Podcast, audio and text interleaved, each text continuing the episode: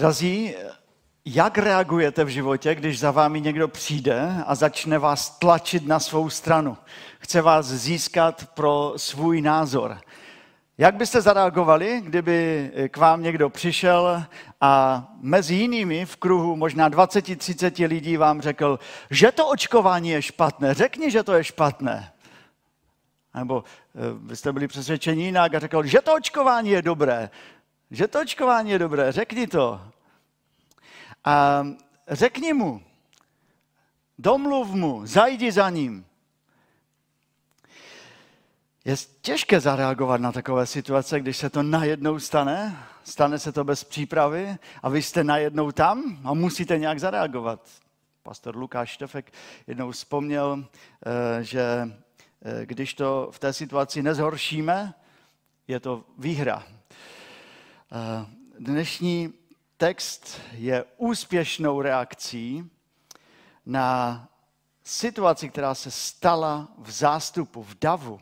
Představte si ohromný dav. V první verši je napsáno, že tam byl tak veliký dav kolem Ježíše, že se div neušlapal a Ježíš má zareagovat na běžnou lidskou vlastnost, která přetrvává od ráje až do minimálně 3. října 2021.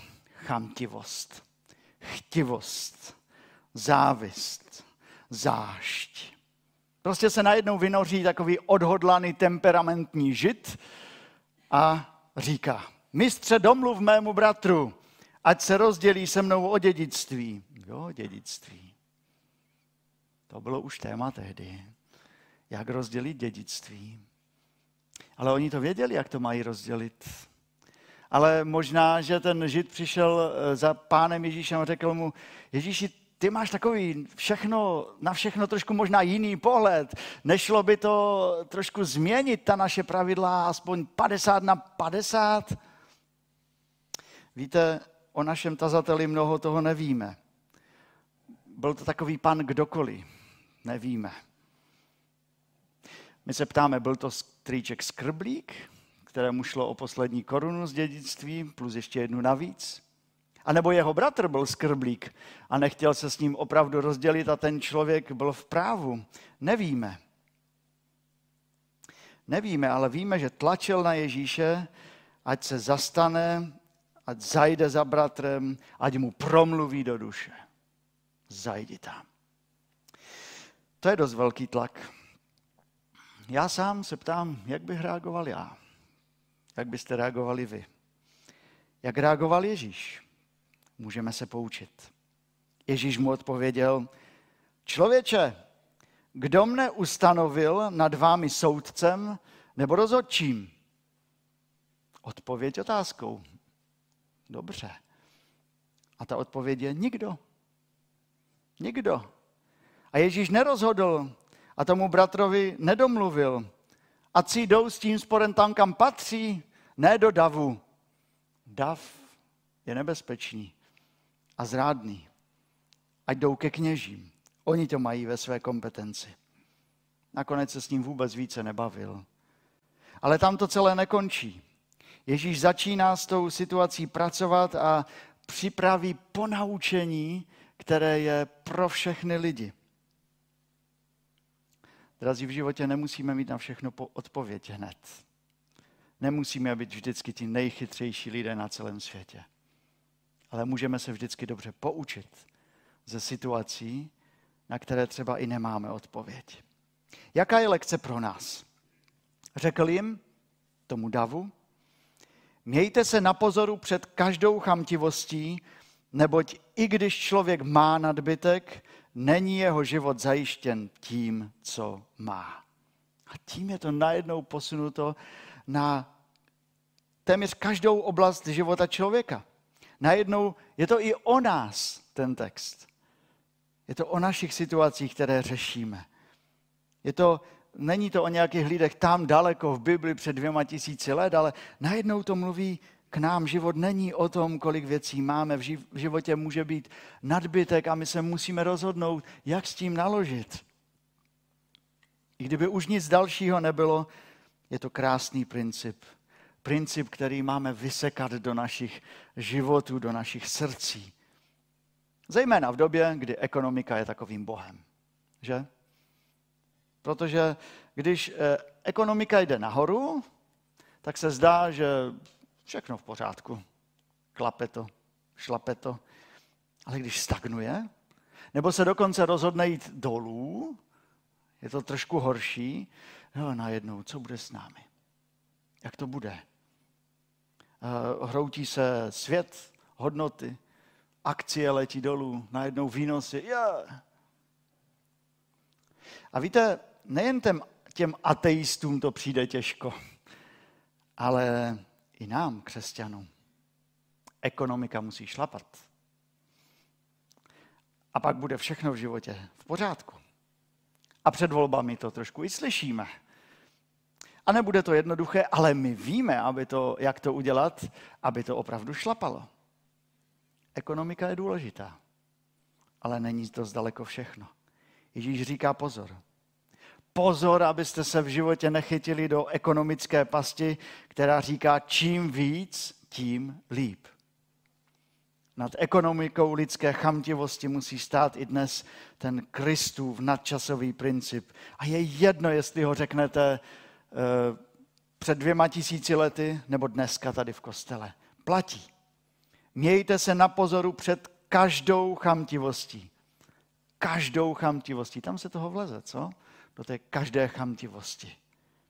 Od chamtivosti věcí, lidí, peněz, moci, uznání, schopností.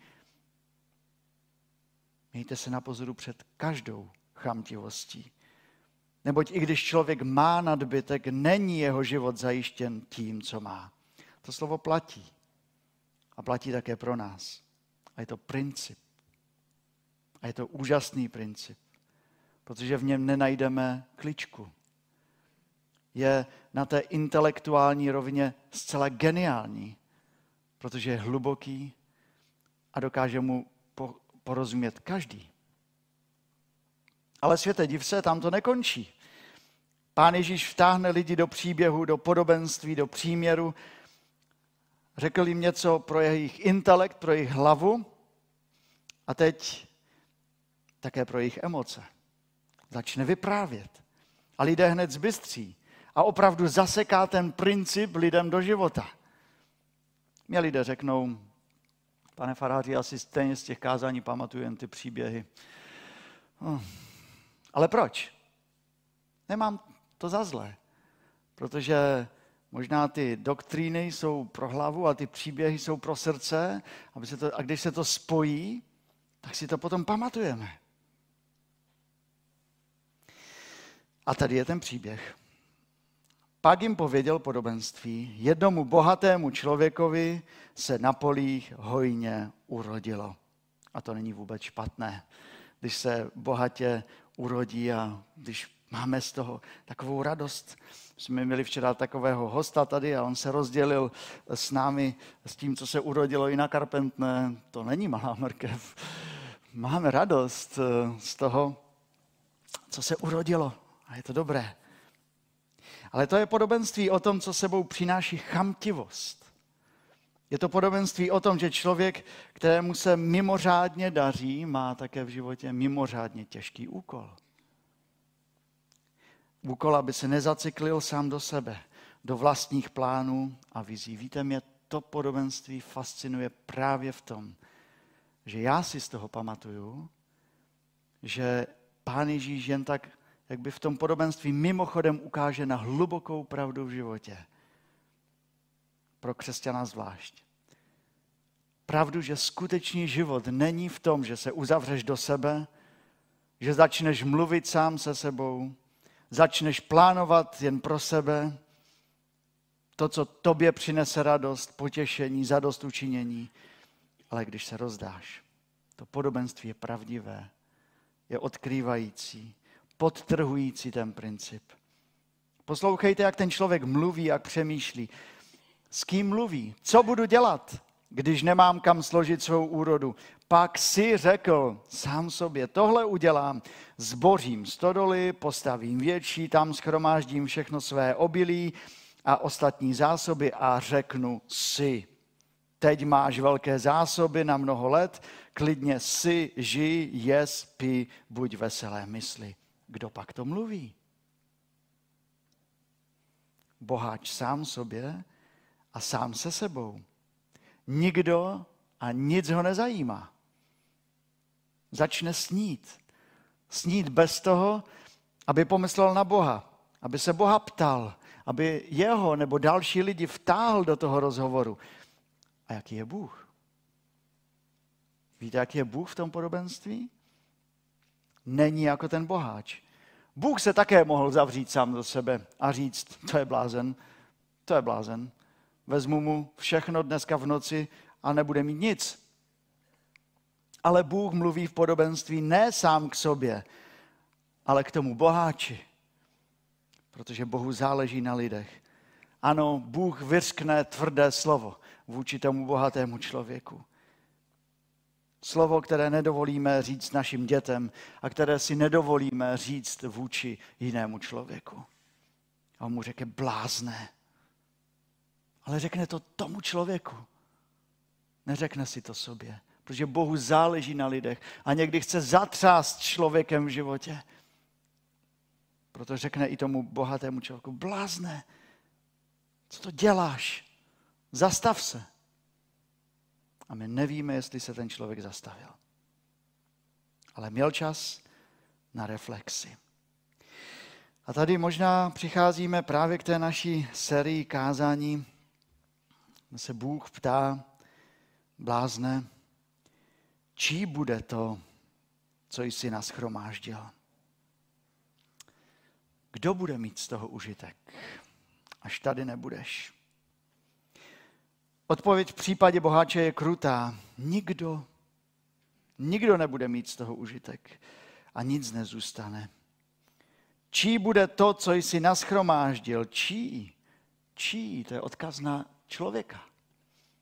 Budeme mít lidi, kteří v našem životě převezmou štafetu naší víry, našeho života a budou mít na co navázat.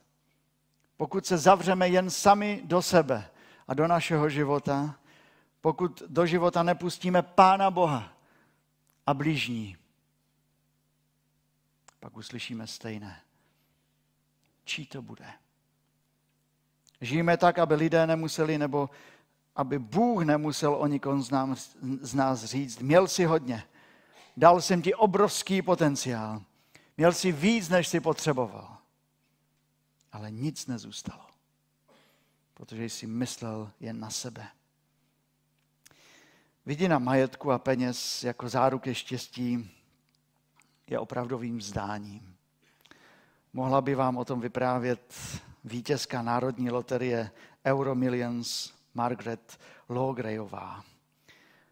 Bydlela v severním Irsku, vyhrála téměř 27 milionů liber, 800 milionů korun. V roce 2014 si koupila mlýn a polovinu svého jmění darovala na dobročinné účely. Nebyla jako ten boháč z podobenství. Ale lidé jsou chamtiví a závistiví, tak ji vypálili několikrát ten mlýn. A ona řekla, lituji vítězství v loterii. Samozřejmě, že ano. Předtím jsem byla šťastný člověk. Jsem lidská bytost a vše, co se mnou peníze udělali, je to, že mi zničili život. I když člověk má nadbytek, není jeho život zajištěn tím, co má. Vytesejme tuto pravdu do života každého z nás dnes. I když jsme nevyhráli miliony. K tomu, aby srdce přilnulo k penězům, stačí pár korun. Žijme tak, aby Bůh o nás neřekl, blázne, čí to bude? Čí bude to, co jsi nás hromáždil? Tak je to s tím, kdo si hromadí poklady a není bohatý před Bohem. A tam končí jedna scéna v našem příběhu. Tam lidé odcházejí domů. Dav se z toho příběhu najednou ztrácí. Není. Tam bychom mohli skončit i my, protože jsme tady v takovém větším jakby davu. A mohli bychom jít domů. Ale Já bych se vás chtěl zeptat, jestli můžeme ještě jednou tu oponu otevřít dneska. Že když ji otevřeme, tak uvidíme, že tam už Pán Ježíš není s davem, ale je se svými 12 učedníky, s malou skupinkou lidí.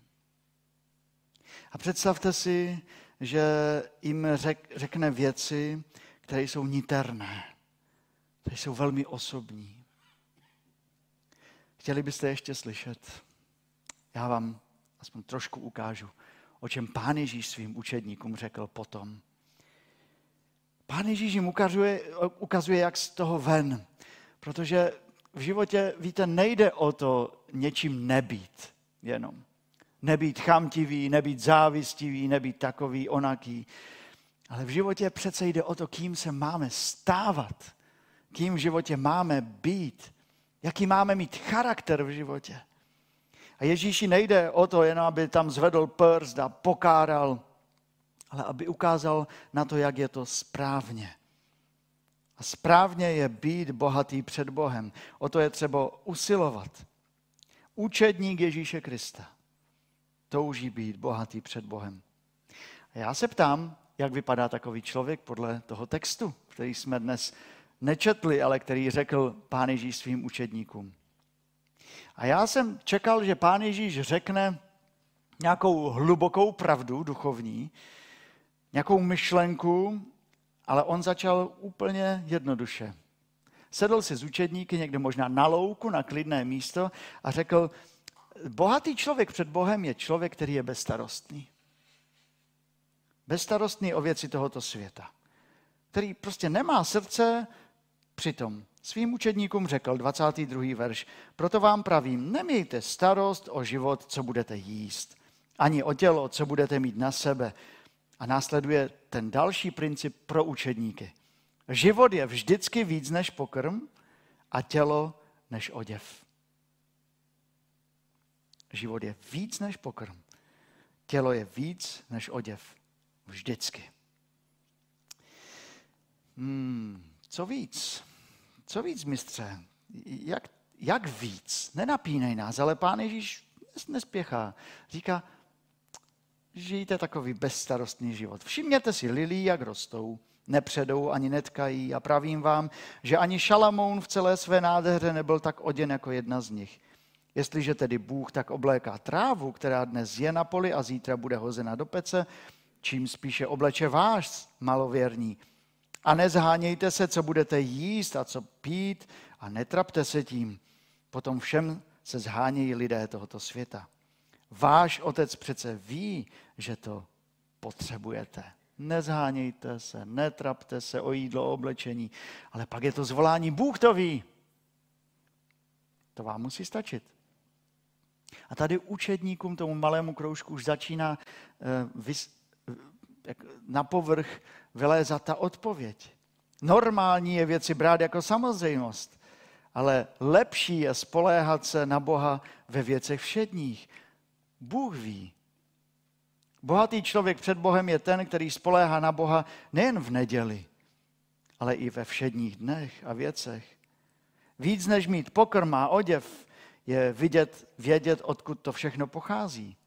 Sklonit se před Bohem a děkovat. Dnes před obědem. Pane Bože, děkuji ti, protože jsme celý rok měli co jíst. To není samozřejmost. Poděkujte Pánu Bohu za jídlo jiným způsobem dnes před nedělním obědem. Zajít si koupit něco a poděkovat za to, že si to můžeme koupit. Nějaké kalhoty, triko, něco. A vyjádřit vděčnost a ne zacyklit se do sebe. A pak záleží na tom, jak prožijí svůj život. Jak se starám o svoje tělo. A Ježíš tam nekončí a pokračuje dále a zatímco doteď používá slova ne, nezhánějte se, netrapte, tak nyní říká kladná slova. Hledejte, prodejte, rozdejte, opatřte. Tak je třeba žít životem bohatým před Bohem. Vy však hledejte jeho království a to ostatní vám bude přidáno. 31. verš, 33. Prodejte, co máte a rozdejte to. Opatřte si měšce, které se nerozpadnou, nevyčerpatelný poklad v nebi, kam se zloděj nedostane a kde mol neníčí. Neboť kde je váš poklad, tam bude i vaše srdce. Já si myslím, že zákazy nejsou těžké, ale ty příkazy ano, jsou ještě těžší. Jsou nesnesitelně těžké. Rozdejte, prodejte, hledejte. Těžké. Těžké, pokud ten poslední verš se nestane tím základním principem našeho života. Neboť kde je váš poklad, tam bude i vaše srdce. Naše pohnutky nám odhalují to, na čem nám nejvíce záleží. A našim pohnutkám, našemu srdci rozumí Pán Bůh. A na našem srdci záleží nejvíce. Jednou bude svět bez nás. Ale neznamená to, že po nás nemusí nic zůstat. Může po nás zůstat nevyčerpatelný poklad víry v Ježíše Krista, který jsme předali dál. Ať už naší rodině, nebo lidem, kteří jsou kolem nás. Dalším generacím. A oni se budou radovat z pokladu, který jsme jim předali. A my říkáme, zadarmo jsme dostali a zadarmo dáváme. A to je veliká věc. A proto ta otázka, na které se všechno láme, kde je tvoje srdce, při kom a při čem je tvoje srdce. Při posvěcení jeruzalémského chrámu nejmoudřejší muž planety Šalamón se modlil za lidi takto. Vaše srdce buď celé při Hospodinu, našem Bohu, abyste se řídili jeho nařízeními a dodržovali jeho přikázání tak, jako dnes. Komu skutečně patří vaše nitro? Vaše srdce buď celé při Hospodinu. Pokud to bude pravda dnes v mém životě a každý další den, pak prožijeme nejsmysluplnější život, který jsme mohli prožít na tomto světě. Budeme vyznávat, díky Pane za tu pravdu, za ten princip, vyznávám a přiznávám se k němu i já, že život člověka, můj život, není zajištěn tím, co mám, ale tím, kým jsem před tebou. A díky Ježíši Kristu děkuju, že mohu být také tvým dítětem. Díky, že vím, že tam, kde je můj poklad, tam bude i moje srdce. A já moc prosím, aby moje srdce bylo celé při tobě. V radosti i ve smutku. Ve zdraví i v nemoci. Ve štěstí i v neštěstí, v hojnosti i v nedostatku. A teď je to třeba žít. Jak? S Boží pomocí zahoďme chamtivost. Odevzdejme naše nitro, zdroj našeho života do Božích rukou, do rukou toho, který za nás zemřel a z mrtvých stal. Do rukou toho, který odpouští chamtivost našeho života a dává inspiraci a sílu žít životem, který se umí a chce rozdělit. Do rukou toho, který nám chystá místo, kde nikomu nebude nic chybět. Ta modlitba Šalamouna je modlitba i o nás. Vaše srdce buď celé při Hospodinu. Amen. Pomodlíme se. Pane Bože, a my tě prosíme o to, aby naše srdce nebylo přivázáno k věcem, ale k tobě. A tak, abychom se stali požehnáním i pro lidi kolem nás. Pane, děkujeme ti za to, že nám dáváš šanci, aby po našem životě zůstaly věci, které budou mít trvalou hodnotu. A moc tě prosím o to, abychom nežili tak pustým životem, ale naplněným tebou a požehnáním pro jiné. Amen.